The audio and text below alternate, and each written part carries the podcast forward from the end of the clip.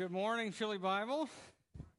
Glad y'all are here this morning. I hope uh, those of you who uh, meet the appropriate qualifications of being either a visitor or a senior citizen have uh, uh taken uh, advantage of the opportunity to park over here on the north end and be closer to the uh, worship center down here.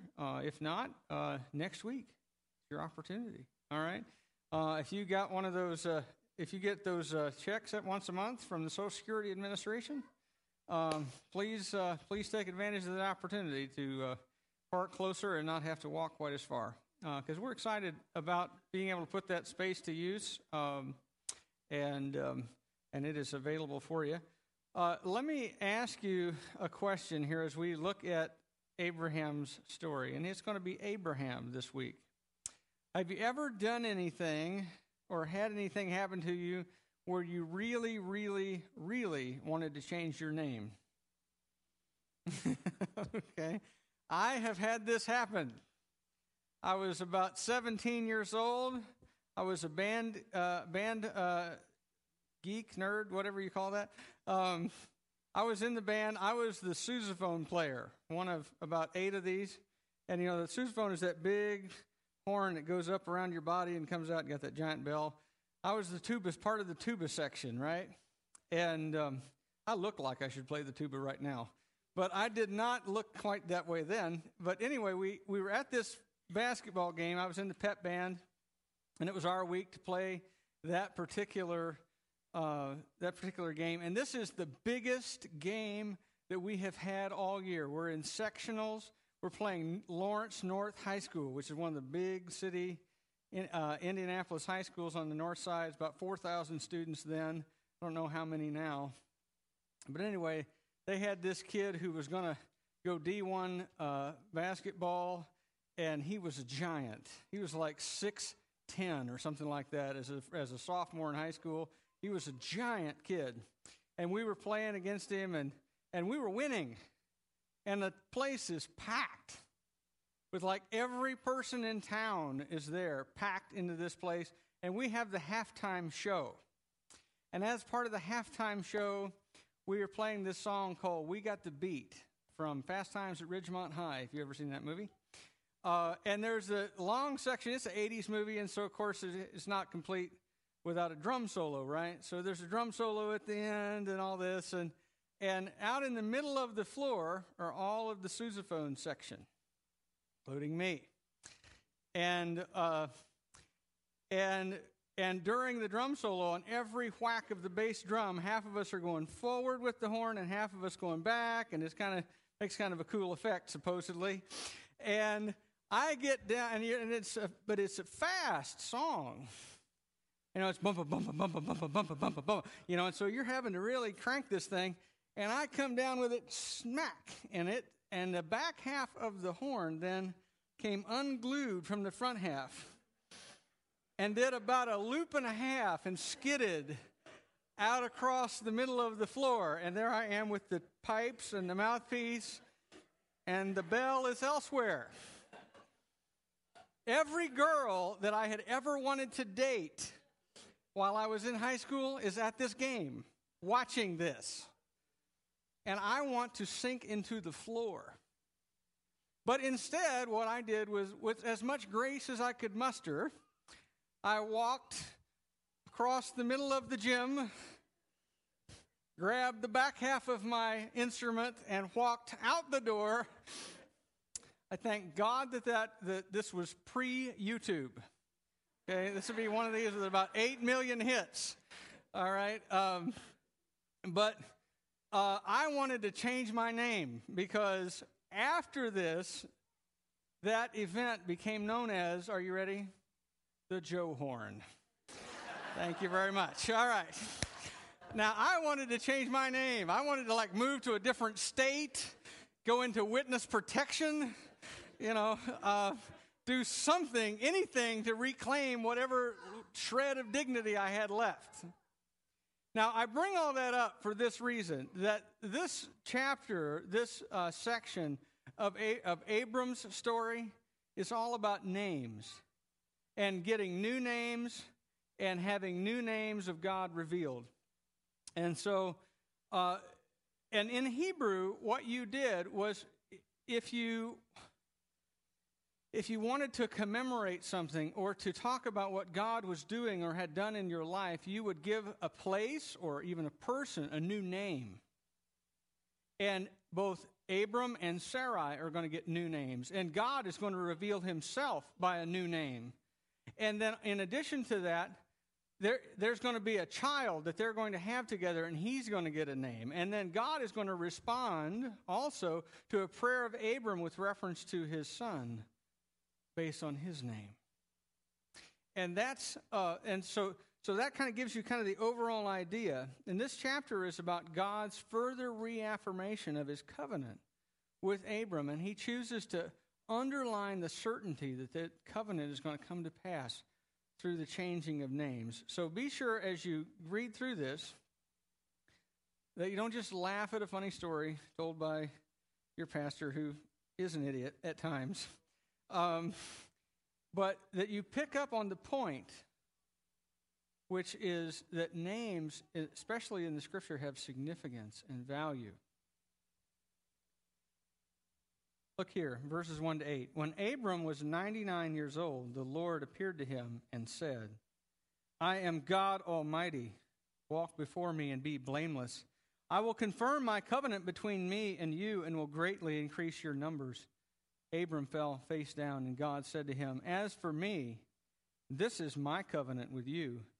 You will be the father of many nations. No longer will you be called Abram, your name will be Abraham for I have made you a father of many nations. I will make you very fruitful. I will make nations of you, and kings will come from you. I will establish my covenant as an everlasting covenant between me and you and your descendants after you for the generations to come, to be your God and the God of your descendants after you. The whole land of Canaan, where you are now an alien, I will give you as an everlasting possession to you and your descendants after you, and I will be their God. Who remembers what happened last week? Operation Handmaiden is what happened last week, where Abram and Sarai got this bright idea huh, we haven't had any kids yet. And so, Abram, here's my servant girl, take her as a concubine, and that'll work out well. That'll be a good plan that we will go with. Abram goes with that plan and it turns into disaster before the baby is even born. And you have this rivalry between the women, and eventually you're going to have rivalry between the children and even warfare between them. This is a bad idea. And you might be forgiven for wondering, again, as we have maybe wondered before, if it's this guy and these people through whom God is going to bring the promised seed of the woman that had been promised back in Genesis 3. Is God really going to keep his covenant with this person? I mean, look at all the things Abram has screwed up. He has put everything that God has promised at risk in one way or another. And yet, God is faithful. He shows up again and he visits Abram in person, just like he did back in chapter 15 after Abram's last failure. God shows up again. And he comes with the same message that my covenant with you is still valid. But there are some differences from last time, and those differences are significant. The first one I want you to notice is how God introduces himself. He says, it says, the Lord appeared to him and said, I am God Almighty. Uh, the Hebrew for that is the word is the words El Shaddai. Okay, if you are a fan of old school Christian music, you know that song by Amy Grant and Michael Card and all that, right?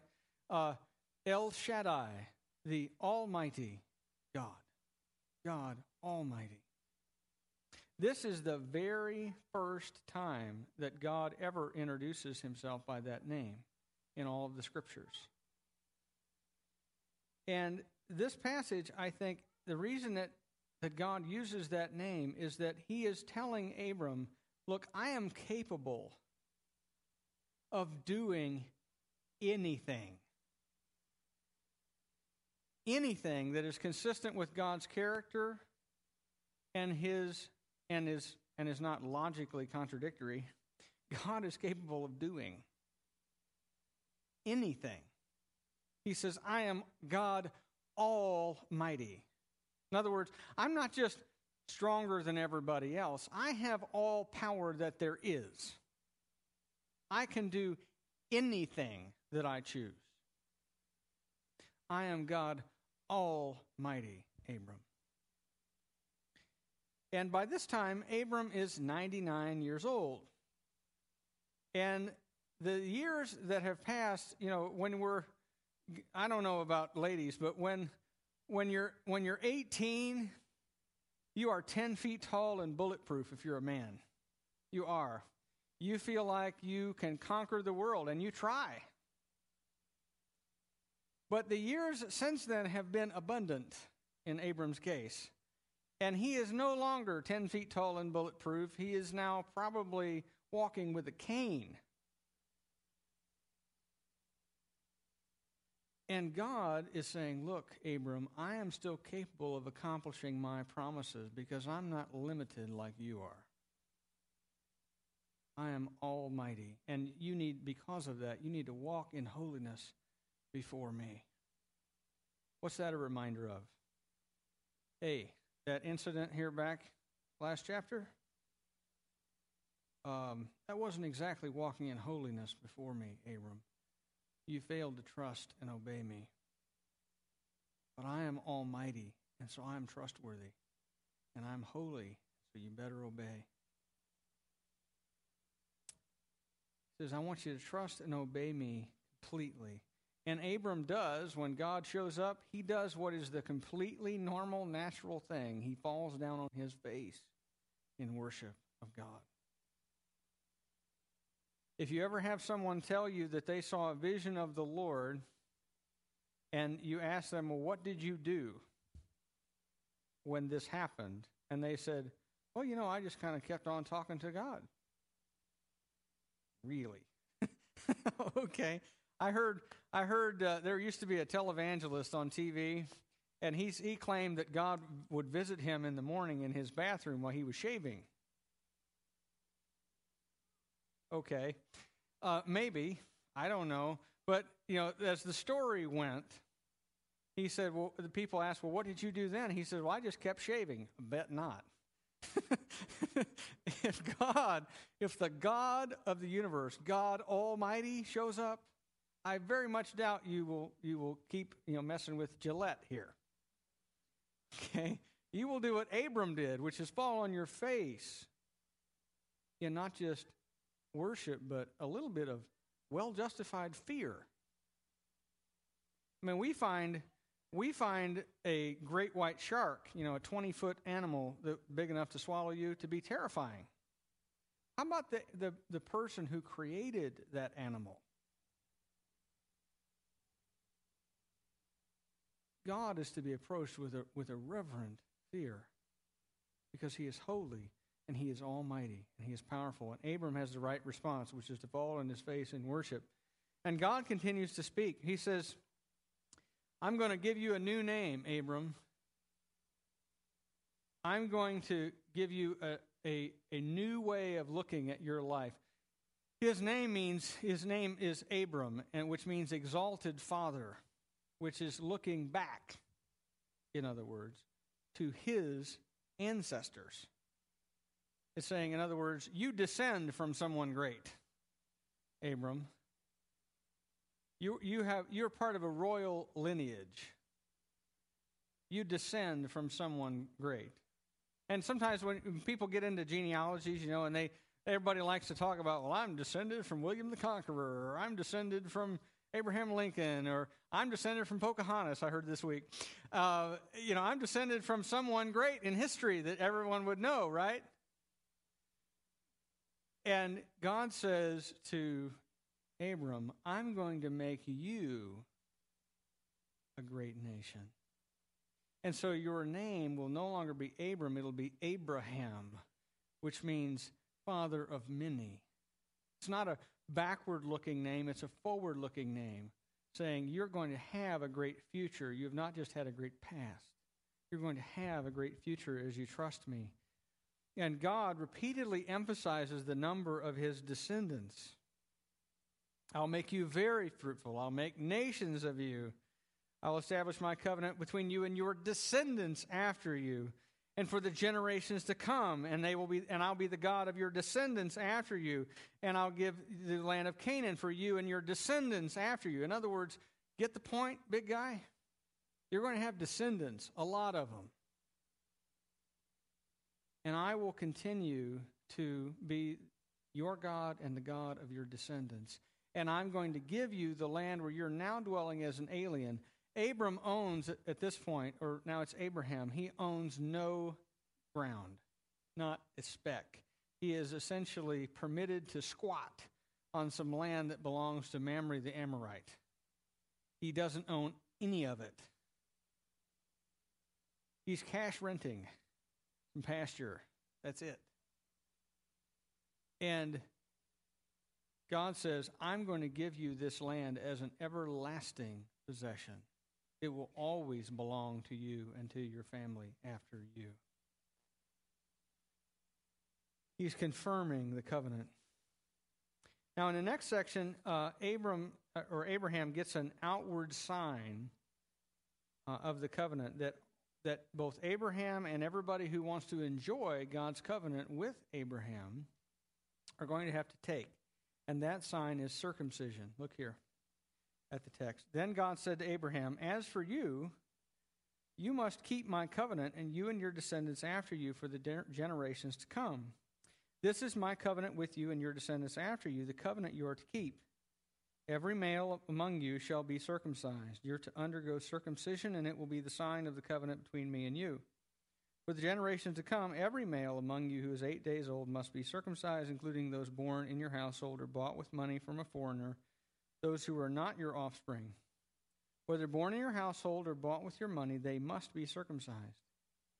My covenant in your flesh is to be an everlasting covenant. Any uncircumcised male who has not been circumcised in the flesh will be cut off from his people. He has broken my covenant. Now, look at how much God emphasizes the importance of keeping this command over and over and over, God repeats, You and everybody who follows after you is to be circumcised. And he says it several different ways. He says, three times, he says, Abraham, you and the generations after you should be circumcised. He says two times, every male, both born in your house and bought with your money. In other words, everybody who's a natural descendant, everybody who is the descendant of a slave, every person who is a slave. All of those people, every male who is part of your household is to be circumcised. He says that keeping the, the covenant involves being circumcised, and that failure to be circumcised is breaking the covenant and, and results in being excluded from the nation. They're not counted among the people of, of Abraham. He says to Abraham, You are to undergo circumcision. So, with all of that underlining and repetition that God is doing, I think we're supposed to get the idea that they're supposed to be circumcised. I know that maybe maybe stating the obvious, but I'm serious. He says, Abram, Abraham, you do this. You do this. You do this. You do this. You do this. And, you know, if we find a command of God that's given to us that uh, applies to the Christian life, now this doesn't necessarily, uh, as a believer in Christ, apply to us. But if you look in your Bible and you read a command that God gives, and He says it one time, it's worth taking seriously. But seven times in the space of five verses, I think God is trying to make a point.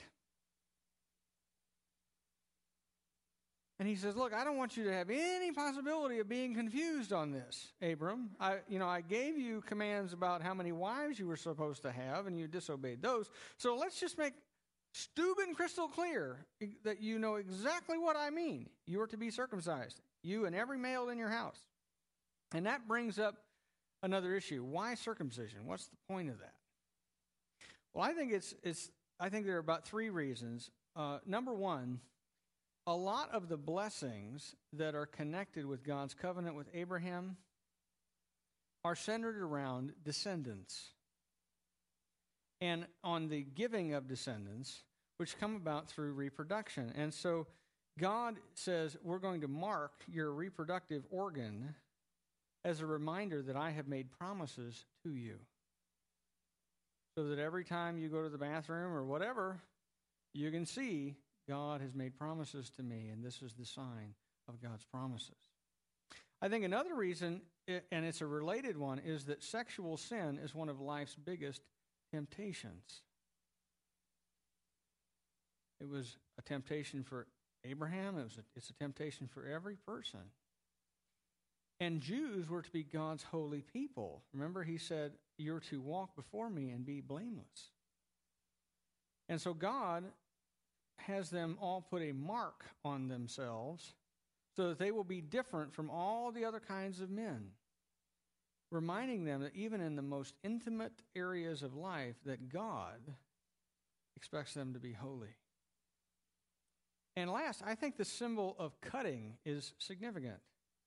Remember that back in uh, back in chapter 15 where it says that that on that day God cut a covenant with with with Abram and that God walked between the pieces of the slaughtered animal and and that that was the sign of God's covenant and he cut a covenant. Well here they're going to literally on their own bodies cut their covenant with God.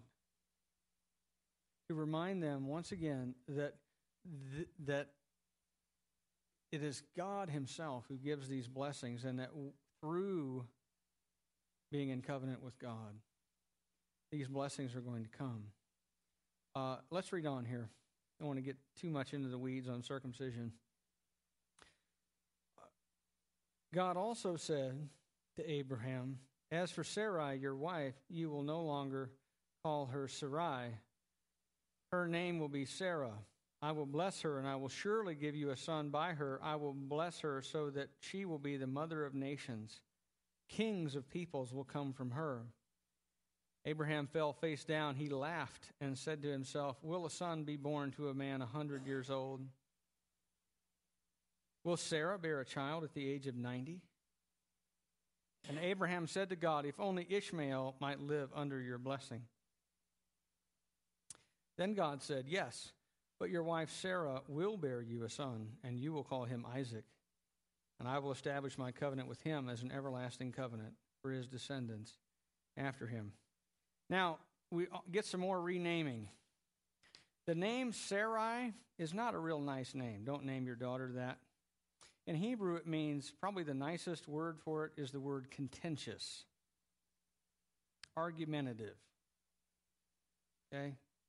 Um, having a, a wife who is, whose name is contentious, probably not everybody's life goal. And God says, You're going to rename your wife you're going to call her instead Sarah, which means princess. Now, that's a whole lot better. That's a big improvement over contentious. Um, and it's because she is going to be the mother who is going to bring forth all of these nations and kings. All of the kings of Israel and Judah descend from this lady. And so, princess is an appropriate name. Guys, just as a tip, you have to choose. Princess cuts a lot more ice with your wife than you contentious woman. okay. Um, just that, that's free. You just write it down and obey it. All right. Um, princess. Well, princess, what did you want? Okay. Um, and and and Abraham hears this that she's going to have children. And on hearing this, Abraham both worships God, says that he fell on his face and he continued to worship God, but he also laughs to himself. Because honestly, I mean, let's be real honest. The woman is 90 years old. And he thinks it's absolutely ridiculous. I mean, consider this. Those of you who know Bill and Stacy Allison, how many of you know them? Okay, they're our, our church's supported missionaries with Cadre International. Here this last year, they had their, um, or Cadre Ministries, they had, um, they had their seventh child this year. Bill and Stacy are 47. And so those of us who know them well had all kinds of fun with that. Um, I, I told him I told him that he if he has a boy should name him Joseph because Joseph means may God add to me another. okay, uh, or at the very minimum Isaac, you know, um, uh, because Isaac, which we find out here, means he laughs because Abram did. Abraham thought it was funny that my 90 year old wife is going to have a kid. I mean, consider this. She is nearly twice as old as Stacy Allison, and we have laughed and laughed about that. In fact, Bill and Stacy laughed a lot over it because uh, Stacy, Stacy, in fact, uh, told me, you know, look, we didn't know if it was menopause or pregnancy. okay, and and here's the thing. Uh, Sarah has been postmenopausal for a while and she never had any kids to start with. And so the idea that this is going to happen is funny. And so Abram laugh, Abraham laughs. And he, and he says, Look, will this really happen? And then he says, If only Ishmael, in other words, if only my son, remember his name? God hears, might live under your blessing. And God says, Yep, it's going to happen. Your wife will bear you a son. And it's so funny, you're going to call him Isaac, which means he laughs. okay. Yeah, it is funny when you really think about it. And he says, I will establish my covenant with him. And it will be an everlasting covenant for his descendants after him. In other words, who's going to be the child who is going to carry on the blessing of God and, and carry the covenant forward that God made with Abraham? Well, it's going to be Isaac, this boy. He laughs. And it's a reminder, I think, God, God gives him that name as a reminder don't laugh. It's funny, but don't laugh because I'm serious. I'm going to give you, I'm going to keep for you the promises that I have made to you. And the story goes on. Let's read on. And as for Ishmael, I have heard you. I will surely bless him. I will make him fruitful and will greatly increase his numbers. He will be a father of twelve rulers, and I will make him into a great nation. But my covenant I will establish with Isaac, whom Sarah will bear to you by this time next year. And when he had finished speaking with Abraham, God went up from him. On that very day, Abraham took his son Ishmael and all those born in his household or bought with his money, every male in his household, and circumcised them as God had told him. Abraham was 99 years old when he was circumcised, and his son Ishmael was 13. Abraham and his son Ishmael were both circumcised on that same day, and every male in Abraham's household, including those born in his household or bought from a foreigner, was circumcised with him. You know, God mentioned uh, God says, Look, yeah, I've heard you. And that's significant. Remember the last time we heard about God hearing? It was because God was hearing Hagar's cry for mercy from God. And here it's used in a different way to remind Abraham yes, I hear you about what you're saying about Ishmael, and I will bless him because of you. And he is going to be a mighty nation. In fact, there's going to be 12 rulers that come from him, just like there are 12 tribes that descend uh, through Isaac from Jacob. There's going to be 12 rulers, and he'll be a mighty nation. But covenant is going to come through Isaac. Not through the son that came about through natural means, but the son that came about through God's intervention. When it was absolutely impossible, God intervenes. And it's going to happen this time next year. And it says, the text says that on, the, on that very day, after God had finished speaking, that Abraham was obedient and he carried out the command. And in fact, it repeatedly says that he carried out the command. Remember that God repeatedly gave the command, and so here we get a record that of repeated uh, expressions of the fact that Abraham obeyed it. God commanded him to do this over and over, and so over and over we're told he obeyed. Because we, I think the writer wants to make it clear that in this instance, and this is Abraham at his best. In this instance, God gave a command, and, and Abraham immediately got busy carrying it out. Now, this cannot have been comfortable. There is a reason that when we circumcise babies, you do so. Um, you know, in Jewish tradition, they do it on the eighth day. The reason is is that there is a ability to heal on the eighth day for a little baby that is not present prior to that. So I think God knew what he was doing. Yeah. But as an adult or as a as a 13 year old or certainly as an old man 99, this could not have been anybody's favorite idea. You want us to do what? Yeah, that. Uh, okay, and this is not this isn't a pre-surgical day. We are not talking about going down to Proctor and having anesthetic and uh, you know steel scalpels and all that. This is an uncomfortable thing. But the whole point is that we're going to obey God, even though it costs us some pain and discomfort. Now, there are several things here, I think, in the text that God would have us learn. And I just want to highlight just, just three as we close. That number one, nothing, nothing is too hard for the Lord, the God Almighty. Sometimes we forget, I think, that we don't simply serve a God who is powerful and who is able sometimes to get us out of some jams. We serve the Lord God Almighty. Almighty. Not just mighty. Almighty. And so there's nothing that's too hard for him. There's no task, there's no situation that's beyond his capabilities.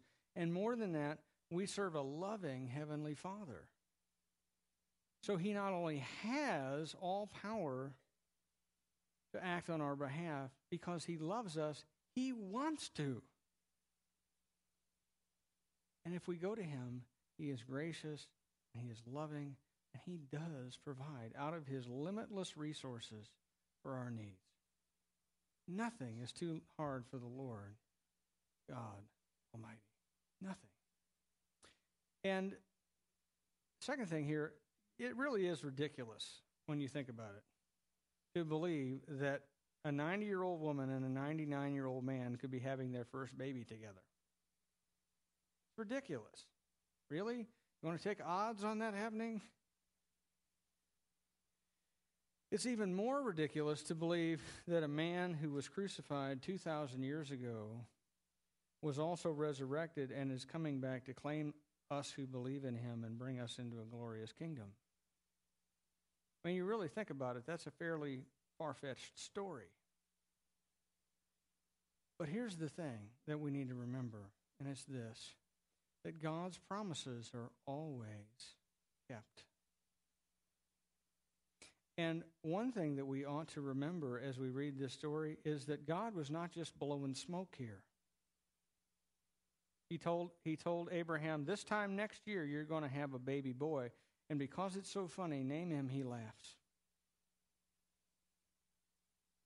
And what happened? Well, about nine months later, here comes the baby. God's promises are always kept. And if God kept his promise to Abraham, just like he kept his promise to dozens of others. And Jim, by the way, I really appreciate you reading the scripture and picking that particular song. That by faith, we trust God. Why? Because God is trustworthy and He keeps His promises. No matter how outloud, outlandish they sound to us when we hear them, God does keep His promises.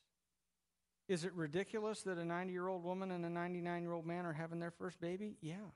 But it happened. by God's power, it happened. Is it ridiculous to believe that a that a Jewish carpenter's kid from a backwater part of Israel is the savior of the world? Yeah, it's ridiculous, but it happened. Exactly according to the plan and purpose and promise and power of God.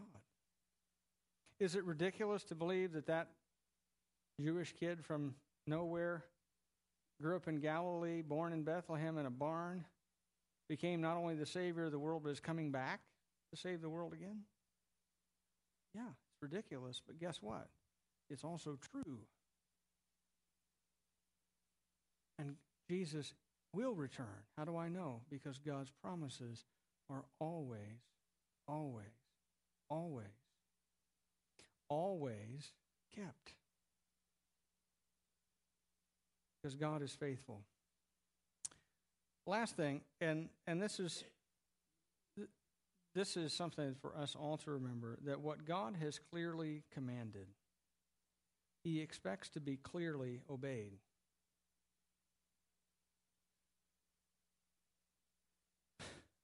Remember all the repetition in the text? You are to do this and your descendants after you, and you're to do this and your descendants after you, and you're to do this and your descendants after you, and your descendants after you, and everybody born in your house or bought with your money, everybody bought with your money and born in your house.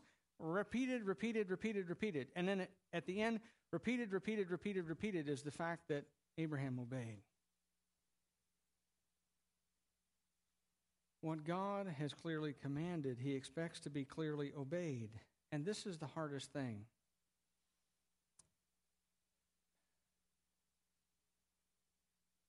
God made command, gave commands to Abraham that he expected to obey that were going to cost Abraham some discomfort, some suffering, some pain. And yet it was God's clear command.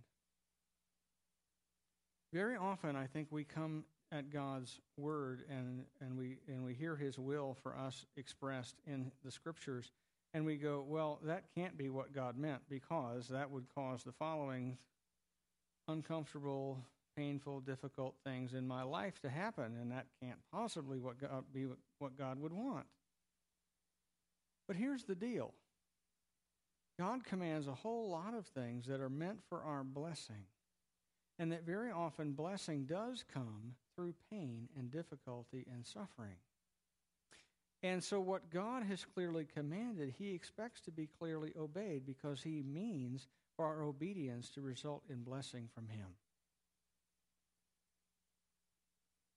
And, you know, here's what I have found out in, in 10 years now of being a pastor is that people who are willing to obey God, even if it costs them,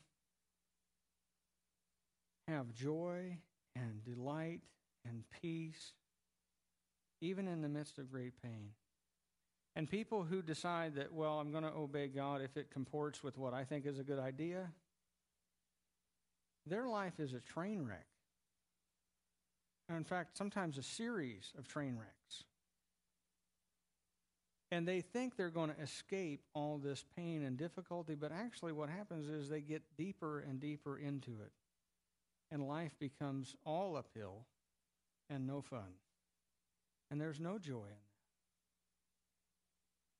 what God has clearly commanded, He expects to be clearly obeyed because it's through obedience that we experience blessing from God, even in the midst of difficulty and suffering.